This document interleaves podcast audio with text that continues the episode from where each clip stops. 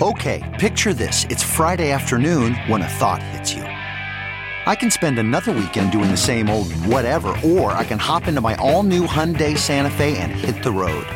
With available HTRAC, all wheel drive, and three row seating, my whole family can head deep into the wild. Conquer the weekend in the all new Hyundai Santa Fe. Visit HyundaiUSA.com or call 562 for more details. Hyundai, there's joy in every journey. I used to say that I've never been addicted to drugs or alcohol, anything like that. I've always been more addicted to people, and I thought that was romantic, but I guess not. I guess it's just a problem. Hey, besties, welcome to a brand new episode of Almost Adulting, where we are finally closing the month of June, which was all about hookups, casual dating, and all those things. So, today we are closing with a more serious type of episode where we get to learn about attachment styles and all of that as we dive into July, which is all about love, relationships, and dating, which I've actually started to do some of that. But I'm doing this thing right now where I'm not going to dive into it yet because I don't want to jinx it. And to be honest, I'm continuously hyping up all these men only for them to let me down. So I've learned my lesson to not hype any more men for a while. So uh, that's that. So, besties, the reason I'm giggling is because right now I am locked in the bathroom. I locked myself in here in the Dubai airport because it's noisy everywhere else at this airport and I couldn't find a place to record the intro for this episode. Um, which is why I didn't even introduce myself. So yeah, welcome to Almost Adulting with me, your host, your bestie, the one that fucks up all the time and always having little mental breakdowns. But then she's like, everything's fine, you know, because feelings are passing, so it's okay to cry and all that. My name is Violet Benson. welcome. So by the time you guys hear this episode, I will finally be in Greece, hopefully living my best life, not stuck in the Dubai bathroom. So, like, leading up to my trip, I've been planning this now for about over six months because I don't really get to travel, you know, having a child back at home, it's very hard for me to travel. My child is my cat. Yes, I do live in Los Angeles, so that is who we are. Mm-hmm. Yeah. So right now, my parents are staying in my house taking care of my cat. God knows what they're up doing there. I have cameras all over my house, but I'm making sure not to look at them because I don't want to catch my parents doing anything I don't want to see. Leading up to this trip, I've been super excited. I've been ordering super cute clothes, planning outfits. I even started a diet that I didn't follow. I actually gained weight prior to this trip, so that was exciting. I was so excited for my hot girl summer trip of the year. But then I started thinking about it and I realized that Fuck Hot Girl Summer. We've been through a lot together and on our own, just in what's been happening from this week to last week to over the last two years. You know, it's been a lot. So even hot girls like us, we deserve a break, okay? And we're already hot by working on our mental health. So I decided I want to focus more on having a healing girl summer. And I want to encourage all of us to be doing that. Instead of focusing on all the BS, I'm genuinely just focused on being the best and healthiest version of myself. Even if that means having random breakdowns at the Dubai airport. All my friends are flying to Greece separately from me. And they all said, Violet, fly with us. And I said, No, I want to fly on Emirates. I've heard a lot of good things about this airline. I want to fly with them. And they said, Violet, they stop at Dubai. That's so out of the way. Makes no sense. Just fly with us. And I said, No, I will fly alone and I will love it because I'm so independent. I don't need to fly with anyone. They're like, Are you sure? It's like a day extra that you get stuck flying. And I'm like, No, I'm going to love it. Anyway, my friends were right, which I hate to admit. So, of course, I had my quick little moment where I decided to get upset over the consequences of my actions and decisions. So I cried about it a little bit. And then I'm like sitting there. I put, on sad songs, sad music. I just downloaded some new songs. Um, I'll tell you exactly which songs. Good Stuff by Grief. Mm, that really hits the spot. She's All I Want to Be by Tate McRae. Always Been You by Jessie Murph. A bunch of other songs. Oh my gosh, wait, there's this one that's so good. Out of Reach by Gabrielle. That's my favorite one. Anyway, so I start listening to that. I'm just looking at the airport and I start crying. And where I'm sitting, there's like three other available chairs. And when people start trying to sit next to me, I look at them, full eye contact, and then I start bawling even harder because they're looking at me and then I start crying. And then as they're looking at me, like they don't know if they should break the eye contact or not, I start laughing. Like giggling, laughing because it's also funny, like, you know, because I know what I'm doing is silly. Obviously, they can't read minds, so they don't understand what's going on in my brain. When I'm like, haha, I'm just being so silly and cute. They're like, is she okay? She went from crying to laughing in two seconds. Oh my God, now she's crying again. Why she keep staring at me? So I kid you not, every single person that tries to sit next to me looks at me, gets weirded out, and just takes their stuff and leaves. And uh, not gonna lie, I should be embarrassed, but I talk to myself for a living. So how embarrassed can I actually be? I'm literally sitting in a bathroom right now with the door locked, talking to myself. So no, I'm past that point. So instead, it made me laugh more, and that kind of made my day better. And then I felt better. But that's what I love about crying now, is I've learned. Took me forever to learn this, but you know, better now than ever. The fact that how it is necessary to have those moments where you're crying or a quick little breakdown where you want to pity yourself, feel sorry for yourself, you know, pity party of one. Obviously, those other people that were trying to hang out next to me were not invited and they figured that out real fast. But I realize now that no, those emotions are necessary. But then what's important is to allow yourself to feel and then to move on, especially if those, if you're not dwelling over something really big. Like I could have allowed it to ruin the rest of my day, but no, I gave it a little bit because it was so minuscule and then I moved on and it felt good.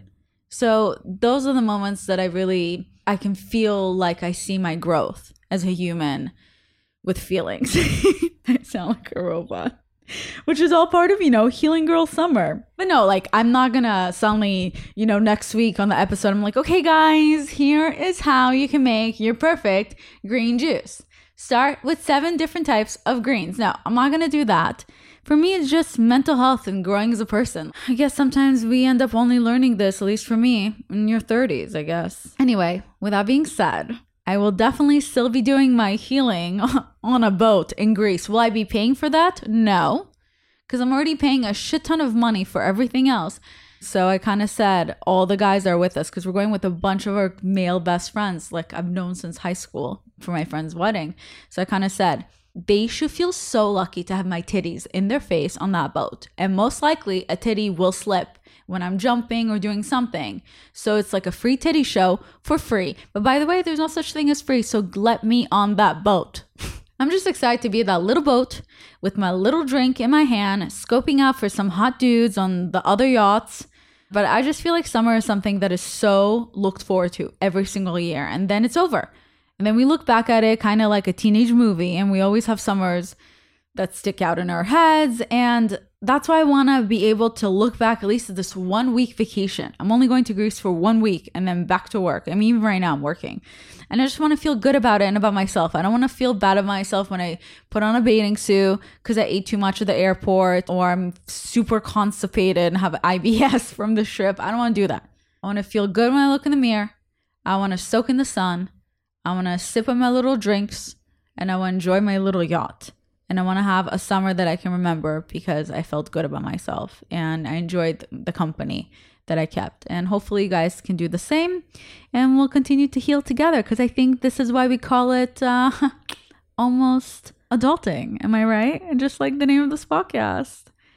Anyway, with that being said, I do want to get into my amazing guests I have this week without spoiling too much we are getting to all things attachment, like I said in the beginning. We are unpacking different attachment styles and figure out why we are so standoffish and such little cunts. sometimes towards men or women and why we follow some of them around like lost puppies. Like, what's it about this guy that's not into me that I'm so into? Oh, probably because it feels familiar. Boom. But we'll talk about it on this episode. It's a lot to figure out, but I believe in you, bestie. Okay? Love you. Enjoy this episode.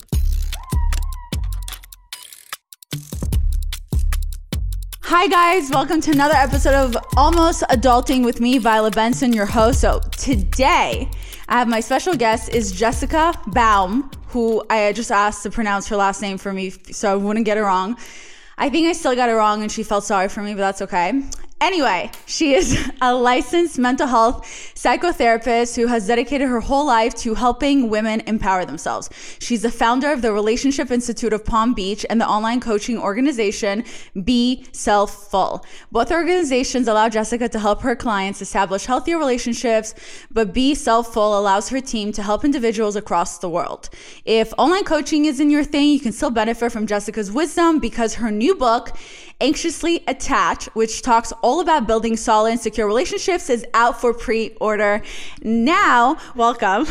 Hi, good morning. Thank you for having me. Of course. Okay, so based on your book, obviously, my questions for you first were inspired by attachment styles. I think a lot of people don't really know what they are, don't even understand that they and their partners can be different attachment styles. So, can you describe what an attachment style is and how many are there? I think that the public is becoming more and more aware of this. I say knowing your attachment style and your partner's attachment style is like more important than knowing your horoscope.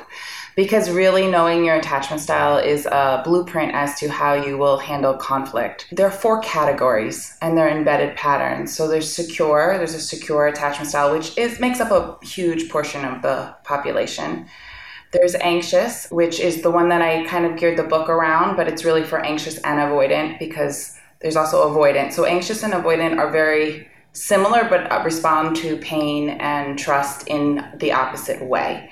And then there's disorganized, which happens to have a little bit of both. Essentially, it's a pattern that we get embedded into our nervous system, and our thoughts tend to kind of correlate with our attachment style and how we get our needs met in terms of co regulating with our primary caregivers and how we learn to kind of either raise up the volume if we're scared or shut down or trust others all starts in early developmental years. And what we don't realize as an adult we still bring these patterns with us. So like a small part like our our inner child so to speak but our nervous system responses our fear responses our attachment needs are the strategies that we're using when we're younger end up being the strategies we end up using in our romantic relationships. And a lot of people are like, but what? My childhood was perfect, or this or that. The truth is, there's a lot of attunement and co regulations and things that happen in early developmental years that could impact your relationship right now and how you connect or deal with disconnection. Basically, then you would say there are four attachment styles. To confirm, though, you can have different attachment styles with different types of relationships. Like, for example, with your family, you can have secure attachment style while dating, you can have anxious attachment style, while with friends, you can have avoidant attachment style. Is that correct? Or is it kind of the same attachment style all around? Oh, that's a very complicated question. Usually, have a baseline when it comes to intimate bonds, but attachment is a two way street. So if you are more anxious, let's say, and you are, feel secure with your family relationships, your anxiety is not going to show up there. But if you date someone who's really avoidant, your anxiety might be spiked in that relationship. Or if you are a little bit more avoidant, but your family kind of doesn't smother you or gives you a lot of independence, but you have a friend who's really dependent on you or whatever, your your attachment can show up in different relationships depending on the other person's attachment style too. So you usually have a baseline somewhere, and certain people can bring out um, different patterns inside of you. It's a two way street, but you have usually a tendency towards one way when you're scared. Oh, that makes so much sense. Yeah. Even a secure person could feel anxious if they partner with someone who's really avoidant. Like, that's a normal response when someone shuts down for three days or you know disconnects a lot. Like it's going to make anyone feel anxious because we're wired for connection. So you know people are confused. I feel really secure but this person's making me feel anxious. It's because it's a two-way street and certain behaviors are going to make anyone feel anxious or anyone feel overwhelmed and smothered. So those patterns can still come up. It doesn't mean that you have the attachment style in every relationship. It just means the combination of you and that person can bring things up Oh, everything you explain makes so much sense because I'm pretty sure I have avoidant attachment style. And I thought that with my family, I have secure attachment style because I feel so secure, but it's because they know me so well, they give me space. But then when you describe the friendship stuff, when it comes with friends, sometimes if I feel suffocated, just like an instinct to just be like, okay, enough. But I thought that was still me being secure and them just being anxious or something. And that's why they're suffocating me versus like I just feel suffocated because I have avoidant attachment style. Yeah, and so That's interesting. it's really cool that you're aware of that. And the feeling of feeling suffocated or overwhelmed is your alarm system saying, This is too much for me, I have to pull back. And that's probably a familiar feeling for you from really early on. And so working with that feeling and will give you a capacity to not feel so activated when somebody else is anxious. It is weird though, because I think, like you just said earlier, how you can even have a perfect childhood. Not that I had a perfect childhood, but you can have a perfect childhood and you can still have one of those attachment styles. Because I think growing up, I love attention and I didn't get attention from my father growing up. So you would think I would have the attachment style where I need love so much. And instead, it's like I have a hard time with intimacy and I kind of just run away. You have so much insight. And I think that it's really two sides of the same coin. It's not wrong or right. It's just kind of your awareness around, wow, the intimacy is scary for me because I never learned to trust it. And so your kind of baseline might be if I trust this person, they're going to let me down anyway. And an anxious person is like, well, if I trust this person, they're going to leave me anyway. So the trust is distorted in both and um, plays out by either grabbing on or pushing away because there's such a big fear that being left is at the core of, of both of those. That makes sense. So technically, avoidant and anxious styles, they both actually fear intimacy. They just react differently. Because most likely, people with anxious attachment styles, much as they think they want love so much, they will probably choose partners who will feel familiar, where they kind of won't give them the love. So they'll feel the anxiety because that feels familiar. So they'll keep running after the loved one. But in reality, they probably were with somebody secure. It would take them a second to actually receive all that love, right? Mm-hmm. Yeah, and the charge between anxious and avoidant, which is a lot of what I talk about in my book, is a little bit higher. And so sometimes the dynamics play out a little bit more in those relationships. And anxious people like to think that they have a high capacity for intimacy and they have a higher capacity for intimacy, but sometimes it's confused with a need to merge their energy a lot and, and get really, really close. So it's it's both where they want more connection and they have a higher level of needs for connection, which is valid. And an avoidant person just doesn't need that much connection. They want a little bit more independence. And there's no judgment here. But sometimes when you're partnering with someone, you really want to know do they have the same needs as me? Am I always going to be wanting more? Or am I always going to feel like I can't give them enough? Because it could be just different level of needs. Yeah, I do feel like that. It's weird. I like want intimacy so bad, but then I always worry in the back of my head, like, I don't want to hurt this person. What if I don't give them enough? That's so funny. That's interesting. You call this um, anxious avoidant dance. Can you kind of describe that? so anxious people and avoidant people like we just talked tend to like attract each other and even if it's not extreme anxiety or extreme avoidance there's a dance around intimacy that plays out in most relationships even in the secure ones. But an anxious avoidant dance is where two people come together and they merge, and one person either pulls away, and the anxious person kind of gets really upset, so they get activated. So the, this person pulls away and they calm down their nervous system and then they come back but this person's been activated so maybe they don't want to come back. But they come back together and the merger happens and the pull away happens. Or the anxious person kind of wants more wants more wants more and then the avoidant person pulls back. And so they're always in this like dance together of never truly feeling comfortable with the intimacy but like pulling away and coming closer and pulling away and coming closer and they're not always conscious around it because what an avoidant person gets dysregulated with the intimacy is scary. And in the dysregulation, they usually shut down or move away. And an anxious person gets dysregulated when they feel they might be abandoned. So while the avoidant p- person might just be feeling fear, then it kicks up fear on both sides. And so this happens subconsciously. And so you're both in a cycle of a lot of fear and reactivity that can happen over and over and over and over again until you get really conscious of what's going on on both sides. Why do you think anxious and avoidant people are so attracted to each other? I think that science shows that anxious people think that avoidant people are steady and calm inside because they don't show a lot of expression on their face and they seem to be really independent And that is a trait that anxious people want. They want security, they want that steadiness, they want that calmness. So that will be appealing.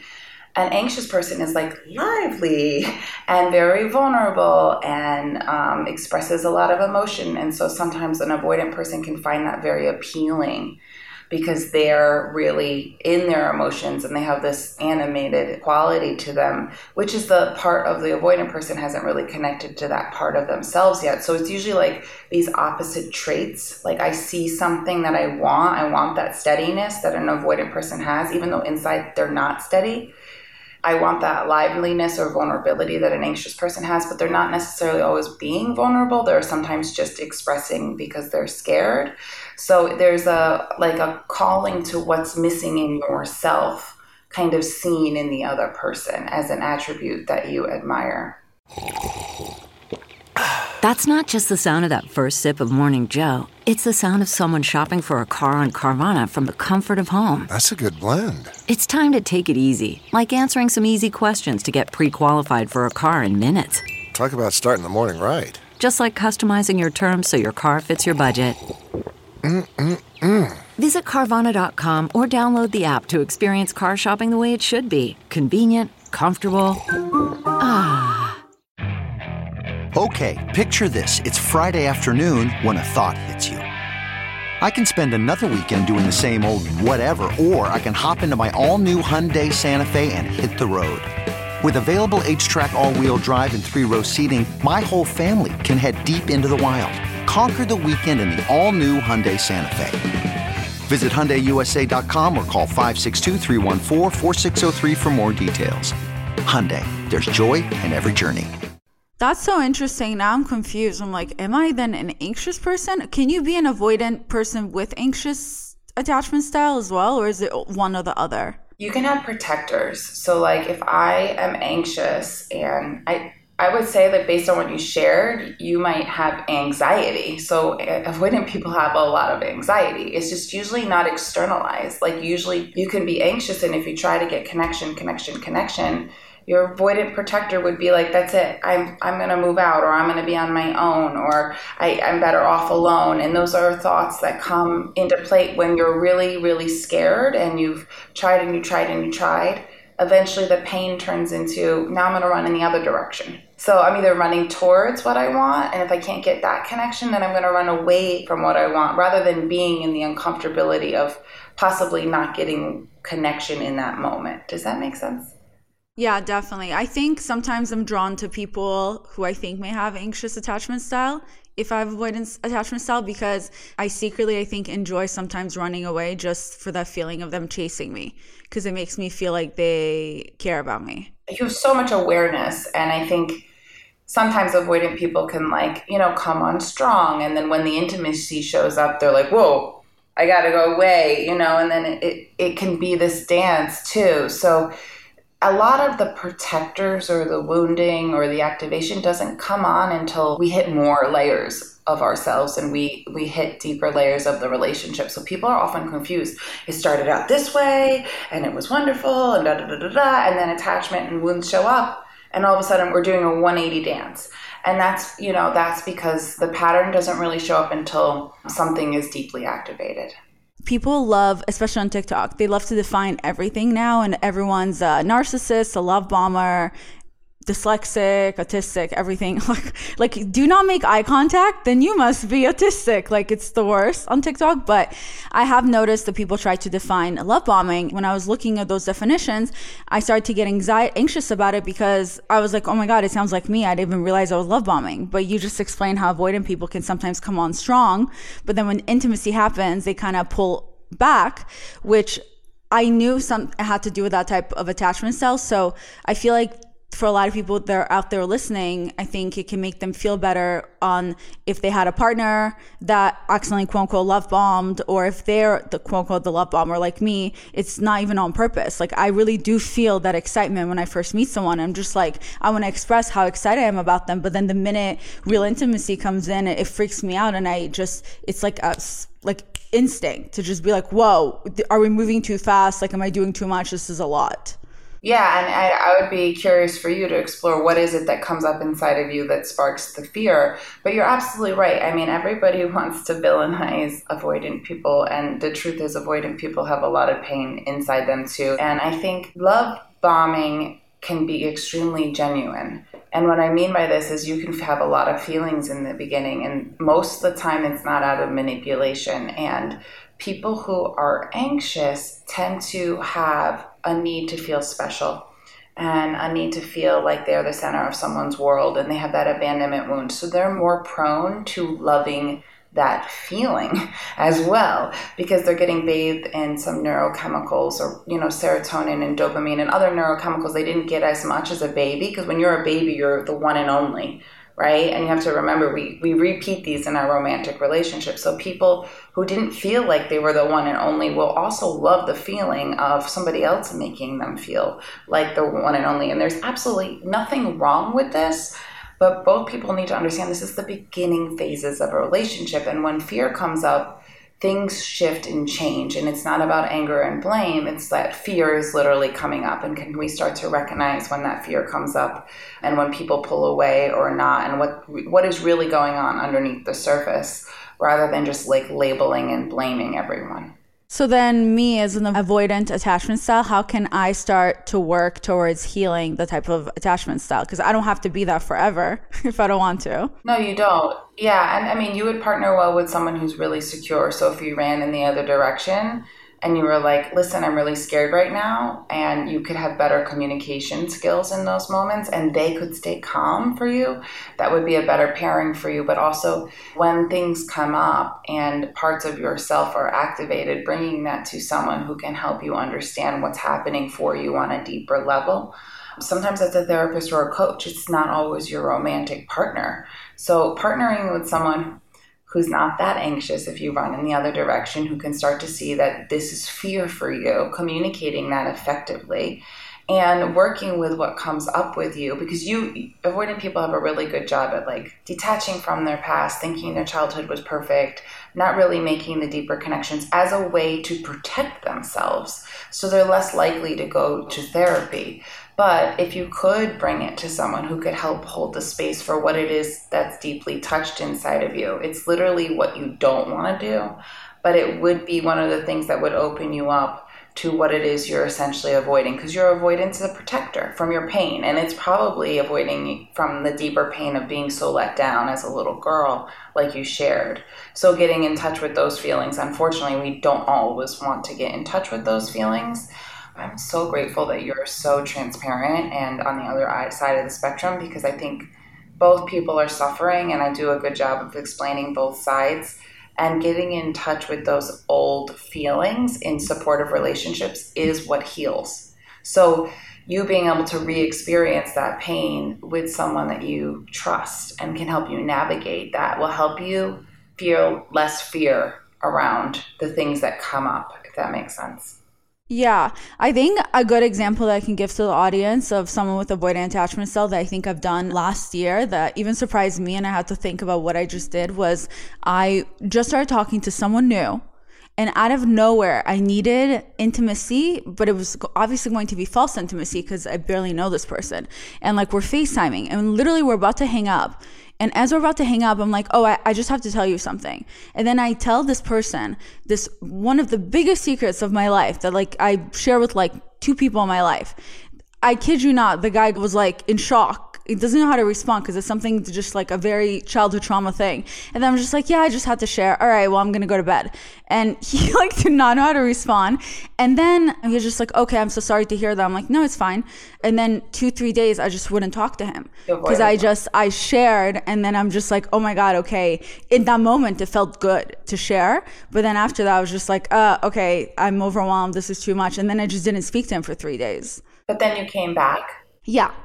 Yeah, so sharing and vulnerability can be incredibly hard, which is interesting because usually that doesn't happen. Like for more avoidant people in the beginning, maybe a little you felt safe enough with him. And sometimes what happens is when you share and you become vulnerable, it touches that part of you. And then when you meet with that person again, you have to face what you just shared, which is on better days easier for you, and then other days something you probably want to avoid. So they kind of represent that now too, that pain that you shared. So that's why you're you're not avoiding them, you're avoiding touching that experience or having to deal with that experience again. Yeah, I mean, to me personally, if I share something personal, I don't feel like that means we're closer. Actually, irritates me people suddenly not use it against me, like bring it up as if that means that now we're gonna be attached to the hip forever. Then I'm like, why did I even tell you? Yes, yes, yes. So sharing means that I they better understand you. Not that you're attached to the hip forever, but I can see how that would feel like, well, if I share a lot for you, you might suffocate and you might place too much meaning on this for me. So, moving from avoidant attachment style, if someone is currently dating a partner with anxious attachment style, what can they do to better support that partner? A lot of reassurance. Anxious people partner better with people who can handle their anxiety. Anxious people need more contact, they need more time spent together. Actually, having more time and a lot of reassurance lowers the anxiety and allows them to be more themselves. So, the more reassurance they can get, and consistency and transparency and safety in a relationship, the more they will become themselves of course things are going to get activated from t- from time to time but telling them things like even though your anxiety is high i care about you or i love you right now or i can't talk about this right now but it's important to me how about after dinner? When they're activated they feel like they're going to like if they don't resolve it right away their anxiety goes up and we can't resolve things all the time right away but we can say hey this is really important to me. Can we come back and visit this? Or you know and then the anxious person can work on self soothing or self regulating, which is a lot harder for an anxious person. Avoidant people need to work on co regulating, but anxious people sometimes don't have self regulating tools, so they might have to call a friend or support system and eventually learn to regulate the anxiety. So it's harder for them to wait. So giving them reassurance around conflict and, and helping them, giving them even more reassurance about how you feel about them if you can do that, that will help an anxious person become more secure. it sounds like a lot. for you, it would be a lot. And for you, it would be good to know when someone's really anxious and needs a lot from me, that feels overwhelming. Their needs feel overwhelming for me. And so, what does that bring up inside of me? That I get so overwhelmed by their needs, right? It's weird because now that looking back with my ex boyfriend, for example, we were on and off for seven, eight years, and I couldn't breathe without him. I remember when I was younger, early 20s, when we started dating, and like literally when I would be at university, if he was just like, hey, let's hang out, I drop everything and I would just drive to his house. When he break up with me, I would just be laying in bed crying and I wouldn't, I, would, I feel like I couldn't move without knowing that we're okay. And I don't know what something changed in me towards the end where I just stopped maybe caring or stopped feeling. And I think I somehow became more detached but now it suddenly feels more that I'm more suffocated now with people, but it's always been more me feeling suffocated, I would say, with friends versus with love partners. Because I may be finding other partners who are also avoidant like me. I think only recently I started dating partners who were anxious attachment style because it was nice to finally be chased versus when I date avoidant attachment style people, we're both like, okay, never mind, bye. And then we both just go. Yeah, I mean, I, I like that you're bringing this up. Like, I, I can't speak to your last relationship, but there are these push and pulls. And if you, if he was more avoidant than you or would abandon you in a certain way, it would activate you to fight, flight, freeze, collapse and eventually, enough of that, you might learn helplessness and detach because it's just too hard to stay in connection with someone like that. So there's a health, you know, there's a healthy degree of detachment that might have happened with that. But I think what's important to know is that attachment is a two way street, and you can start looking at your attachment with all your close bonds, not just your close relationships you know, someone who's really, really anxious might overwhelm me as well. And I'm anxious and I can hold a lot of space and I have a lot of empathy and I treat this population. But if I'm overwhelmed or if I'm if too much is going on in my life, I don't have the capacity to hold that space all the time for everyone else too. So, you know, there's a lot of layers and factors that go on there and we have to be really careful that we're all not able or capable to hold the space all the time, every day, for every friend in every way, and kind of learning that boundaries are really important on both sides. So for you, having a friend that might be needy or more anxious, but respects boundaries and understands that, that you really do care about them. You just can't always show up, especially when they're really anxious. It's not a safe enough place for you yet because it activates you as well. Yeah, I've always drawn friends who have, anxious attachment styles, and it feels like I'm their boyfriend. And even though I love them, a lot of times it feels like I don't know how to love them enough because like I had a friend that she would literally text me all day to the point that she'd be like, "What should I put in my salad? Like which dressing?" And I was just like, "Oh my god, can you not figure even that part out? Come on." And I have friends who are more anxious than me, and I have to give them a lot of reassurance. And I think sometimes anxious people want they're the first person to reach out, but they like second guess themselves a lot. So they would prefer someone else like validate or help them through every decision. They're the first kid in the class that's going to raise their hand for help, but their work is to build more security in their own decision making process. And so it can feel like they want your help with everything. I have one girlfriend, she's so great, but she wants my advice with everything.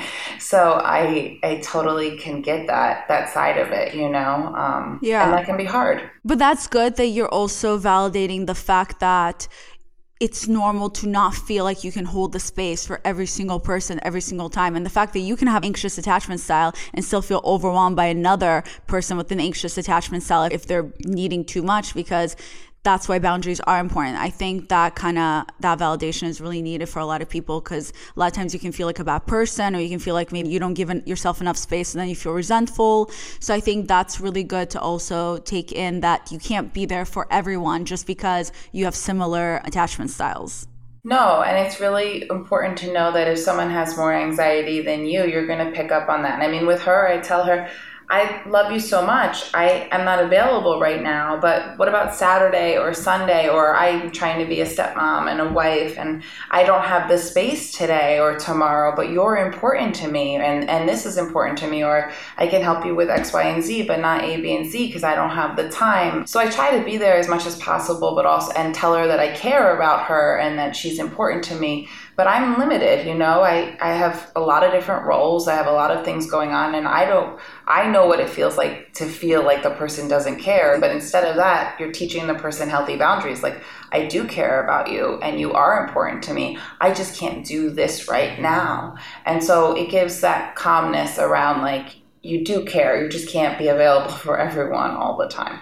So then how are you able to set boundaries with people without hurting their feelings? Is it just the communication that's necessary? Is that all? Well, I mean, and you brought up a good point. Like you can build resentment if you keep giving and giving and giving. And boundaries, external boundaries is what everybody really talks about, but we have internal boundaries and needs and, and internal dialogue that we have to think about. And I think when you're dealing with someone who's anxious or avoidant, but letting them know I can't, but you're important to me. I can't, and this is why. Maybe at a different time, or, you know, no, I just do have too much on my plate right now, but this is about my stuff so they don't internalize it. And you can always be kind about it and honest. Yeah, I mean, that seems so easy, but then what if I'm like, listen, it's just, it's my boundaries. I just can't because I have this and this going on. And then the person can guilt trip you by being like, well, I'm always there for you and I do this and this and this for you. So how can you not be there for me? That's so selfish. Because a lot of times people don't see your point of view and you're thinking you're doing the right thing and they're thinking you're being selfish. So how do you kind of get away from that? They're giving from a place of expecting the exact same thing in return. And I think in healthy relationships, we do expect that that person is going to be there for us within reason.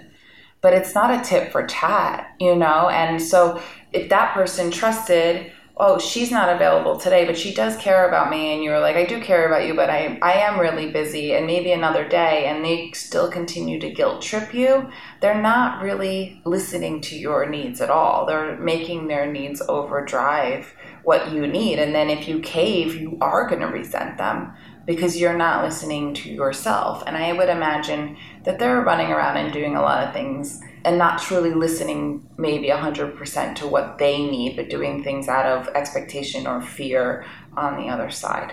I agree with that. I think I've seen that behavior in the past with people with one another where if you do something kind to somebody, do it because you want to do it. Don't do it because you expect something back because then you're just going to set yourself up for disappointment if they don't return the favor, quote unquote. Yeah, but I think when you're talking about romantic relationships, it gets complicated because your partner might not be able to meet your needs, but it's their job to know about them. It's their job to communicate when they can't meet them. It's their job to be kind and considerate if they're struggling around meeting them. And it, again, it goes back to the, the communication around the um, the need and the boundary that can be kinder on both sides, so that it's less hurtful.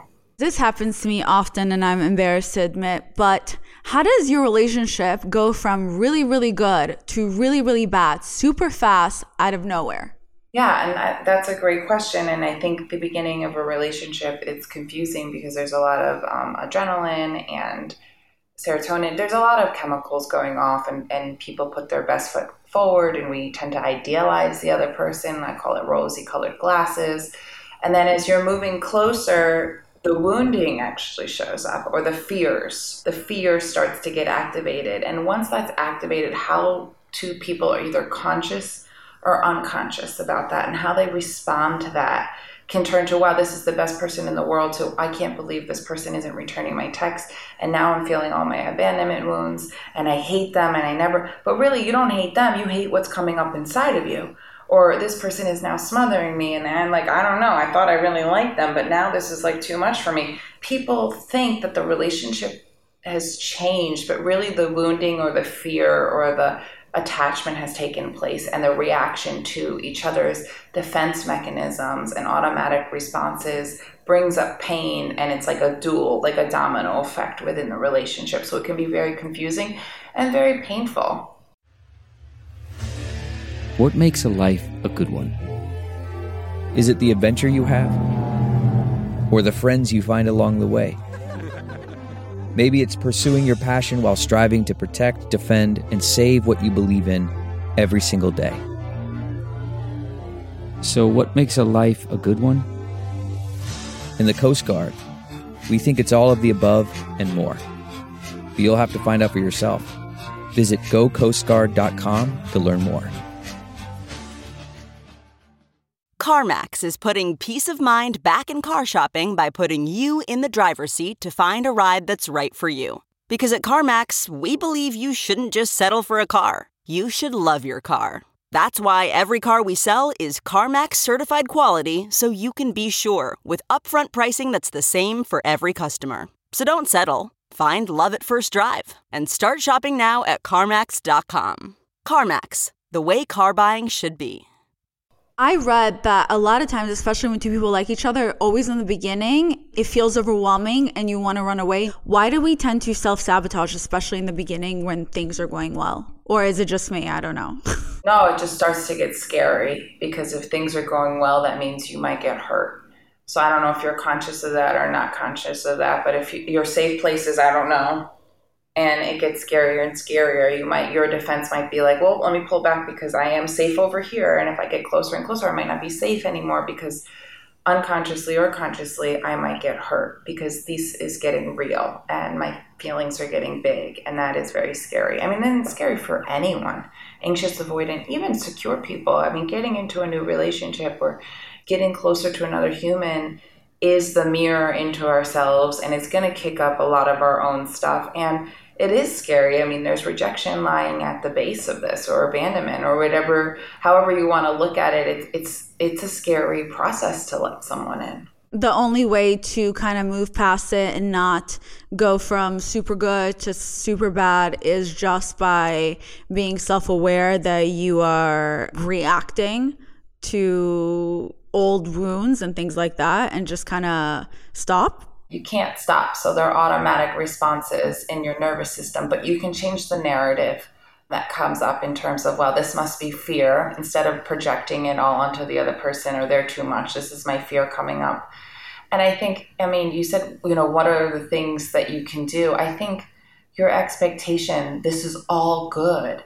No, this person's going to hurt you. This person's going to bring up pain. They're not going to be perfect. They might seem perfect in the beginning, but eventually they'll un- unintentionally hurt you. Pain is pain, rupture and repair and conflict are normal stages of a relationship. Is actually what we need to happen in the middle of a relationship to get closer to another person.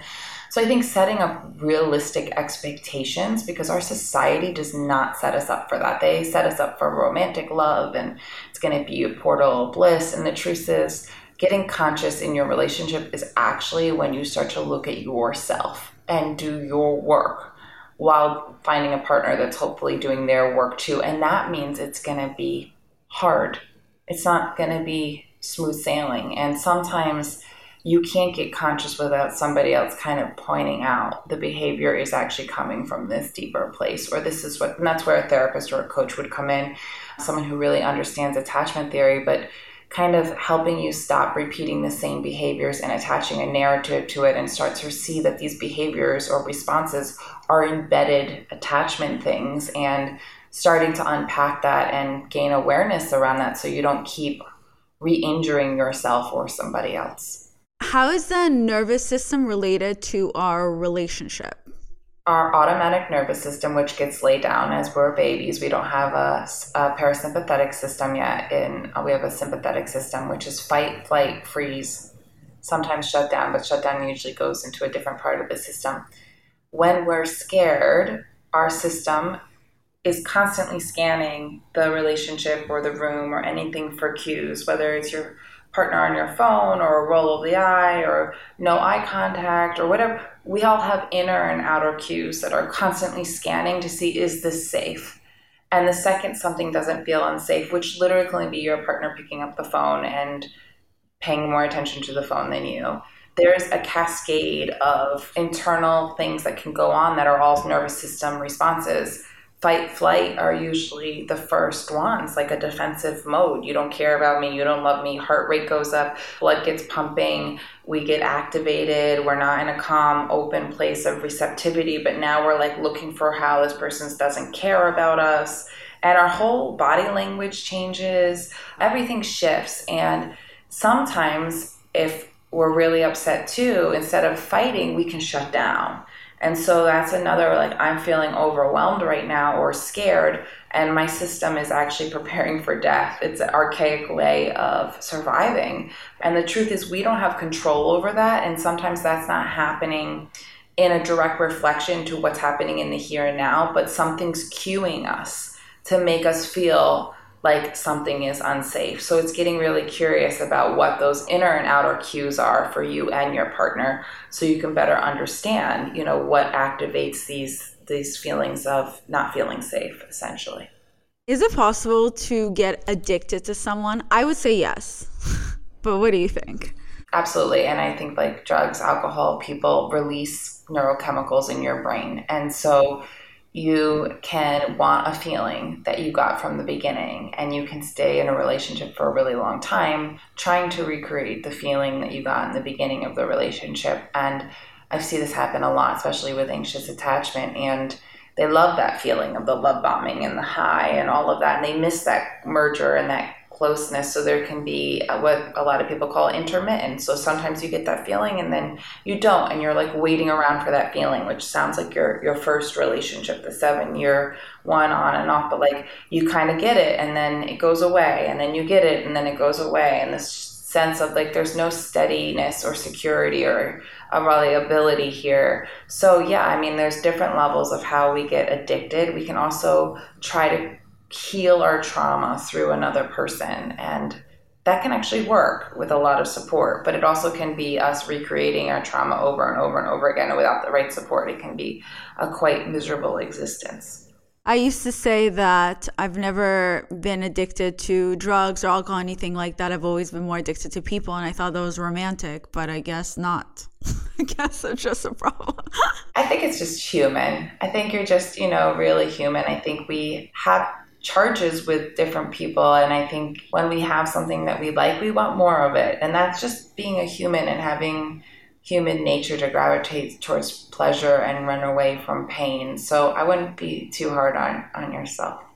I'm sure you're not alone. I'm sure every single listener can fully relate to that at some point in their life. I mean, it's why I wrote the book was for my 20 year old self who, you know, really needed this book.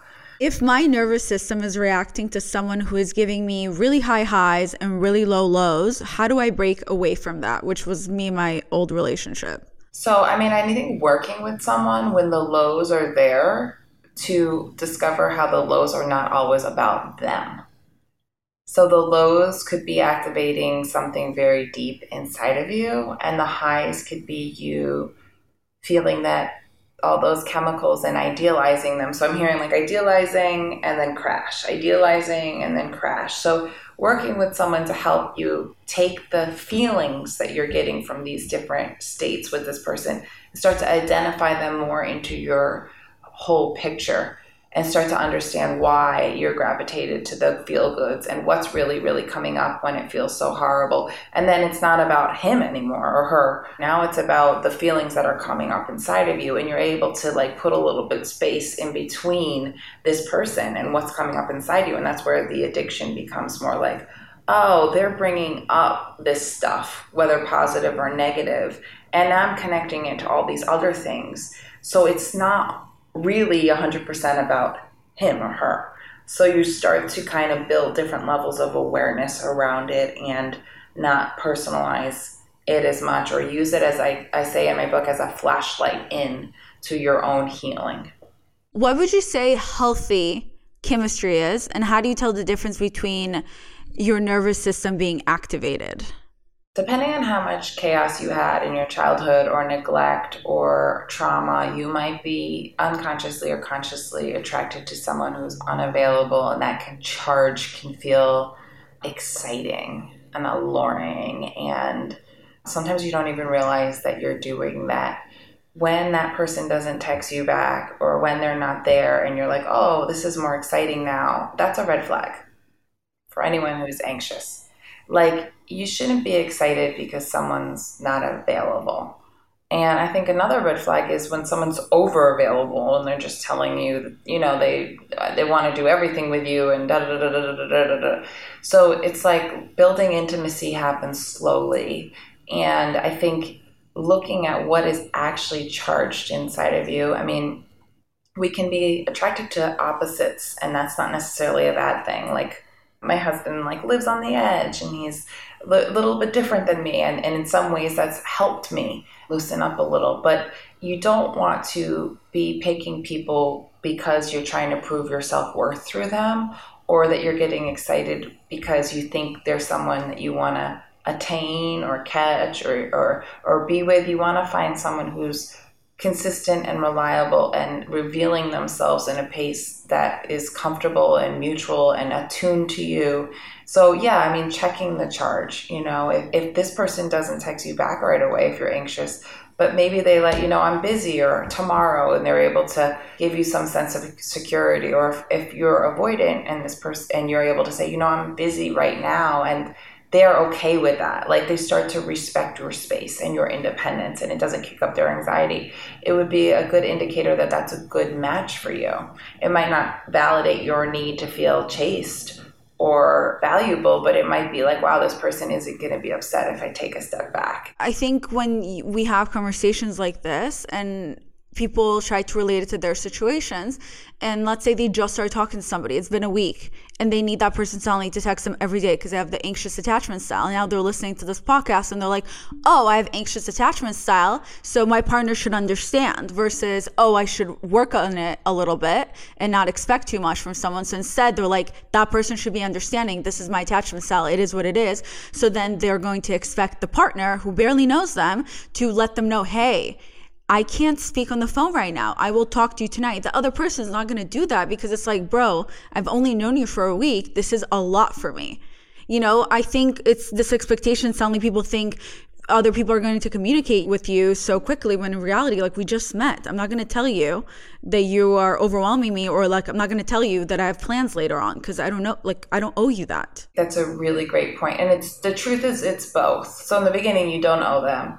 Knowing that you need extra connection or reassurance or a good amount of exchange is something you might want to disclose at some point in the relationship when there's enough safety for it but uh, anxious person also has to work on their anxiety. So it's not like, oh, I tell my partner, this is what's going on for me, and now they're responsible for my anxiety. Anxious people are responsible for their own anxiety. But if you tell your partner that this is what's going on for you, a caring, loving partner will try to help you and not specifically try to hurt you. So if it's not a big deal for them to shoot you a text or it's not a big deal for them to give you that extra reassurance because they are more secure, they will help you build that security, but they are not responsible for making you feel secure. So, you know, it's it's a really good question because it's it's twofold. You want your partner to understand your wounds, but you don't want to make your partner responsible for healing your wounds.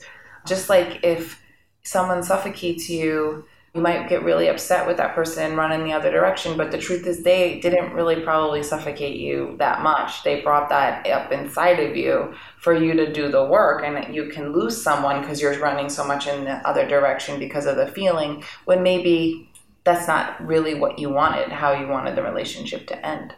How do I recognize if there is currently an unhealthy pattern in my love life? Yeah, so I mean, I think you can start to look at what you repeat. And so if you're repeating the same thing over and over again, it's inside of you, not outside of you. It's just being played out outside of you. And so, kind of exploring what are these patterns that I'm repeating and starting to get to the sense of what's going on inside of me when these patterns happen. What needs am I trying to meet outside of me? And how can I start to do some of the inner work? I truly believe that healing happens in relationships that are healing that allow you to do the work with them. So if it's not your partner, it's a therapist or a coach or someone who can really sit with your parts that are playing these out and help you understand the origin so you can resolve them internally so you don't have to always repeat them externally. So that's how you would say you're able to break that cycle, just starting to become more self aware that you're like, oh my God, I'm dating the same person over and over again, just in a different body. You're not dating the same person, you're playing out the same patterns. It might be a little bit different from each person to the next, but how you receive love, how you deal with feelings of suffocated or anxiety are going to show up in every relationship. Um, some relationships are going to be more forgiving, but your patterns are yours and they're yours to heal. And the relationships that you can be more conscious with your partner are, are beautiful places for co healing and safe havens. And if you don't have that, your patterns going to a professional and start to healing them with someone else will prevent you from repeating them again. Got it. Why would you say you think space is so important, whether you're any type of attachment style? And I know you love space, right? I love it. well, if you're really, really anxious, space is important, but it's really important to give that person safety around this space because they have a deep fear of being alone. So, say, space can mean a lot of things. You're going to reject me, you're going to abandon me, and you're not going to, you know, it can bring up a lot of fear. But I think knowing yourself and being relatively comfortable with yourself, and if you're not having the support that can help you be with yourself, will help your relationship breathe later on. So if you're not comfortable with yourself, you could end up smothering your partner. So doing the work around your loneliness wound, your abandonment wound, or how scary it might be for you to be idle with yourself with supportive people will help you show up in other relationships and not have to hang out in the relational space all the time. So anxious people want to be here and they're not comfortable over here. And avoidant people don't really always want to be here. They're only comfortable over here. So that's where we have, they need to be more comfortable in the intimacy and the co regulation, where anxious people have to learn how to self regulate and be comfortable a little bit over here. And the dance is that we're comfortable in both, being really close together, also having space, being really close together, and also having space. But if there's a lot of wounding around either side of that, you can see how that can get very complicated. Is that kind of like the power struggle that you've talked about in the past, or is that something different? Yeah, I mean, I think the power struggles phase is what we think, oh, I want date night, or I want this, or I want that. And now we have all these surface level things that we think that we're fighting about. But a lot of it unconsciously is these unmet needs. You we need all this space and time, and you don't care about me, or you know these things that we're projecting out and really you know you might need more space to yourself. And that doesn't mean that you don't love your partner or, and i might need more one-on-one time together you know and that doesn't mean that i'm needy but it's like knowing what your needs truly are. And the power struggle phase can be a beautiful phase of if you really get conscious of negotiating and understanding each other's wounds and needs and coming up with sometimes solutions or, and sometimes the solutions just understanding. Like i can't meet all your needs. You need more time with me but i care about you. How about this? Or i understand that you feel overwhelmed right now. I'm able even though i have anxiety to give you that space because i care about you. Be self full is a company that you founded to provide tailored coaching services to empower women. What does it mean to be quote unquote self full so I worked a lot with codependency, and I would tell people you have to learn to be a little more selfish. You just you got to learn how to take care of yourself a little better. You're giving yourself away because you want love, and and they would look at me and they're like selfish. And I was like, okay, think of it as self full. You got to fill your cup up first. We gotta we gotta shift the, the dynamic here. So you know, I started using self full with people who really are self sacrificers and they learned as a child to self sacrifice to get their needs met, and they need to learn how to meet more of their own needs and understand that meeting other people's needs is coming from this caretaking behavior or a way of self sacrificing that is really uh, an adaptation to survive.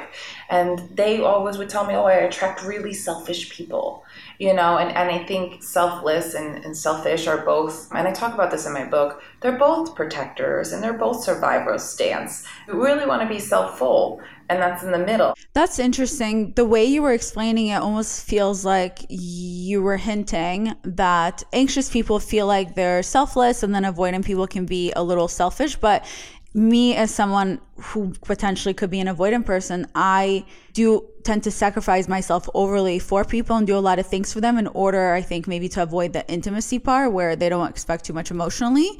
So I'm there for them in other ways. But then I do think I then tend to attract anxious style attachment style people who do tend to be selfish because they need so much for me. But maybe they're not selfish they just need a lot. So i don't know. No that's really interesting. And i think it's two sides of the same coin they need a lot from you, but they need the very thing you can't give them. Right. And so you need something from them. And it's the hardest thing that they to give you is the space and, and freedom.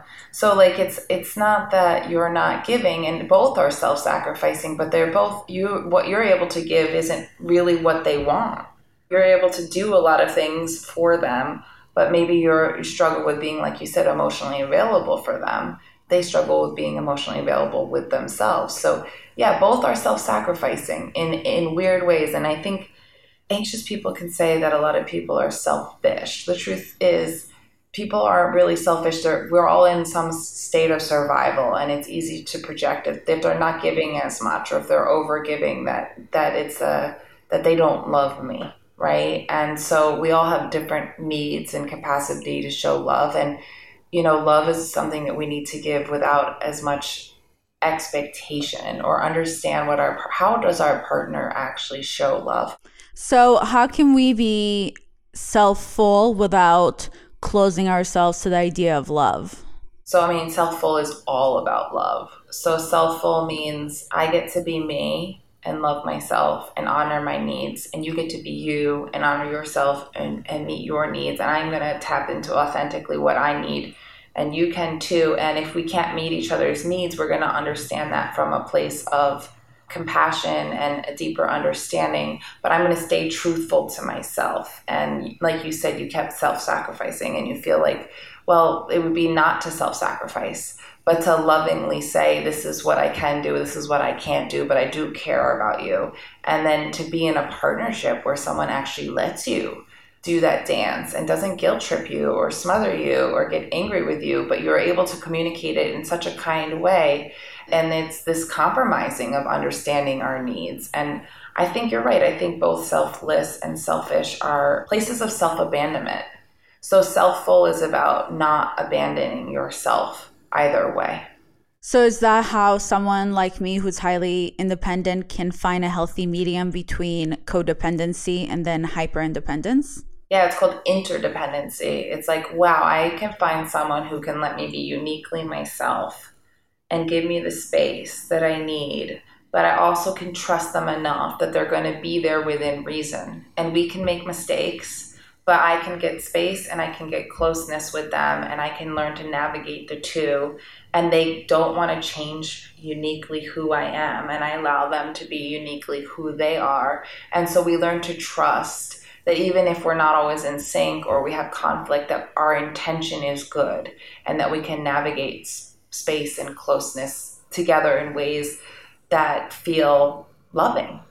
When people come to you, how are you able to figure out their attachment styles? Like, do they take a quiz or is it just based on things that they're talking to you about that you kind of have an idea of their attachment style? Like how do you know? Well i mean i have a quiz but i don't really need the quiz to understand. I do a little bit of homework around the childhood.